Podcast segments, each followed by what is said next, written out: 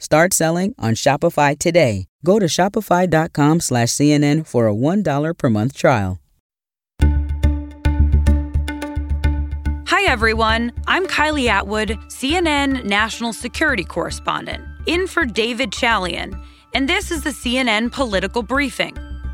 Yesterday was Earth Day, and the White House marked the occasion by hosting a two-day climate summit of world leaders, virtually, of course.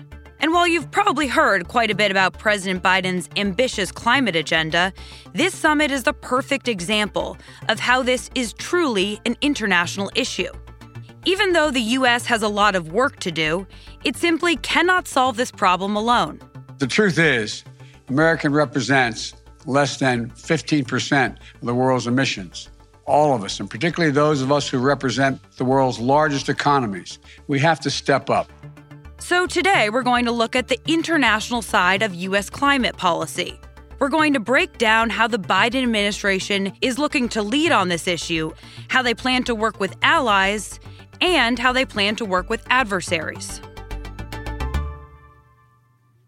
So far, President Biden's climate change plan is described like this. This is a really ambitious plan, and as this crisis deepens, the Biden administration looks to reposition itself as a leader on climate change. The president has already put some changes into place, which will help the U S get started down this ambitious path. So domestically, he's paused new oil and natural gas leases on public lands or offshore waters. He's also canceled the lease for the Keystone Pipeline, among other actions. And internationally, the president moved quickly to reassert America's role in tackling the climate crisis on the world stage. On his first day in office, he rejoined the Paris Climate Accord and later issued a directive that established the climate crisis as, quote, an essential element of U S foreign policy and national security. Biden is also committed to putting all the gears of government in motion to tackle this challenge. It's a whole-of-government approach. Put climate change at the center of our domestic, national security, and foreign policy. So clearly, the Biden administration is trying to back up that ambitious plan with action, including the major step they announced at the beginning of this week's summit, a pledge to lower U S carbon emissions by twenty thirty to half of what they were in two thousand five, when U S carbon emissions peaked. That will be a major challenge for the U S, but Biden officials also cast this as an opportunity and, quite frankly, a necessity when it comes to boosting the U S economy and competing with other nations. This is how Secretary of State Anthony Blinken put it earlier this week. Right now, we're falling behind. If we don't catch up, America will miss the chance to shape the world's climate future. So now that you understand how the Biden administration has set themselves up for this international summit, let's talk a little bit about the challenges they'll face, starting with working with America's allies. One of the biggest goals of this summit is improving America's relationship with allies when it comes to climate action. So here's how former Secretary of State John Kerry, who's now President Biden's special climate envoy, described the incoming questions. First question out of people's mouths was, you've destroyed your credibility, you've left the Paris Agreement. How can we trust you? What's going to happen in the next four years?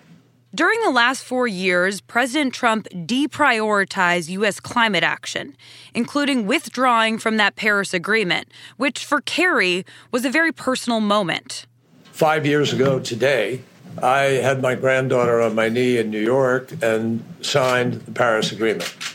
Regrettably, without any facts, without any science, without any rationale uh, that uh, would be considered reasonable, the former president decided to pull out. And it wasn't the first time that the changing political winds in the United States had shifted the climate commitment. The U S also dropped out of the Kyoto Protocol, signed by President Clinton under the George W. Bush administration. So there's justified skepticism among U S allies, and the U S has acknowledged that.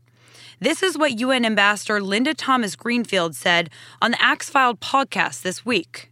We did, over the past four years, gave the world a reason to question our commitments.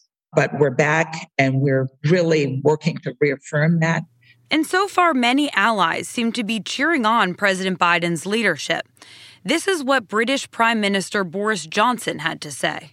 I'd like to begin by thanking President Biden very much for bringing us all together in the way that he has, for returning the United States to the, the front rank of the fight uh, against climate change. In fact, ahead of this summit, many countries also put out ambitious emissions goals. So the U K government, for example, announced on Tuesday that it's aiming to slash the country's emissions by seventy-eight percent of nineteen ninety levels. But the United States also encountered obstacles from allies in the developing world, who say they're paying the price of industrialized countries who are now looking to cut emissions and protect the environment. For example, Brazil is asking for funding directly from the United States to meet its goal of ending deforestation in the Amazon. All in, the Biden administration is looking to use this summit to reestablish the United States as a leader on climate policy, while also making a real impact on some of the biggest problems facing the country right now. Of course, also at this summit were the major adversaries of the United States, some of the biggest thorns in the side of the Biden administration. But here's the catch. They've got to work together. So take China, for example. They emit more than a quarter of global carbon emissions in a year. So a solution to the climate crisis isn't possible without them. But the U S also still has to deal with plenty of national security, human rights, and economic concerns when it comes to China. And while China joined the virtual summit this week, they aren't exactly following suit when it comes to President Biden's twenty thirty goal.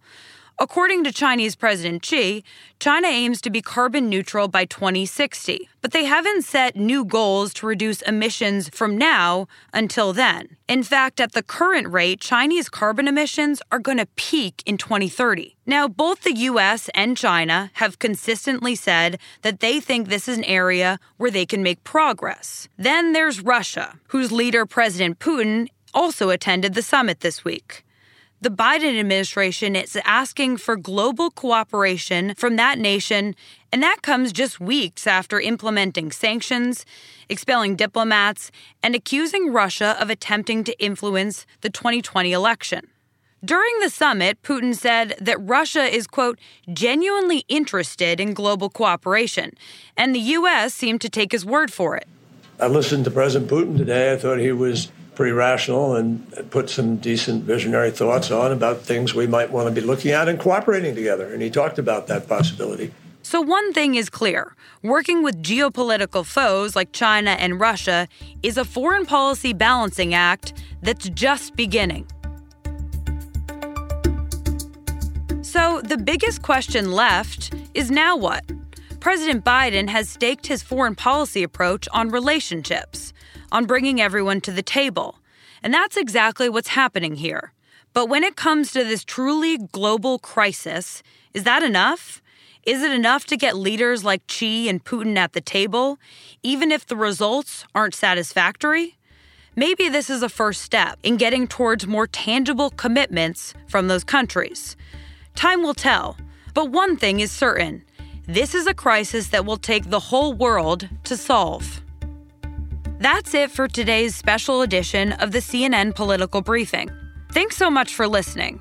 And please take a moment to be sure and follow us wherever you get your podcast. C N N Political Briefing is a production of C N N Audio. Megan Marcus is our executive producer. Haley Thomas is our senior producer. Our episodes are produced by Will Cadigan, Emmanuel Johnson, Mimi Mutesa, David Toledo, and engineered by Francisco Monroy and Dan DeZula. I'm Kylie Atwood. David Chalian will be back in on Monday.